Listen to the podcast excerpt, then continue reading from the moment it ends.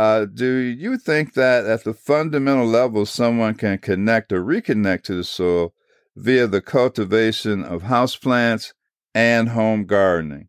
And if so, how? I think that's a really good question, Herb Spirit Oren. I think so for growing, you know, uh, house plants or indoor plants is a great way to just kind of get yourself started, especially now in the winter months, so that you can have an opportunity to notice things a little bit more. Um, because you right in the home with the plants, you have an opportunity to walk by anytime, right? You can look at them and see what's happening. You have a chance to watch birth. You get a chance to watch some decay. You get a chance to smell and touch and listen and see. And so you get a chance to see seeds sprouting, new leaves coming up, new flowers. I mean, it's, it's an awesome way to, to be a part of life. And so I definitely think that soil is one way to go ahead and reconnect if you if you've disconnected. And then if you have never connected here's an opportunity to connect. And so there are various entry points into soil right? So soil has so many great great characteristics and traits that many of us may not even know or even think about. And that's great. Here's an opportunity for you to learn some things. So soil comes in all types of colors right um, one tablespoon of soil has more organisms than probably there in, in the United States of America.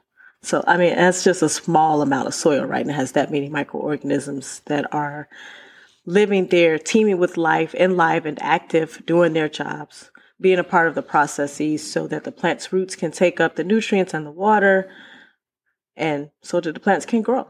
And that some of those things you may not be able to quote unquote see because some of that is at the microscopic level. However, you can see the the life of it at the top, right? You can see the leaves, you can see the flowers that, you know, that grow out. And then you can also be a part of choosing what type of grow medium that you like to use, which, i.e., at this point is soil. Um, and so we can debate soil media all day long, grow media, what you should use.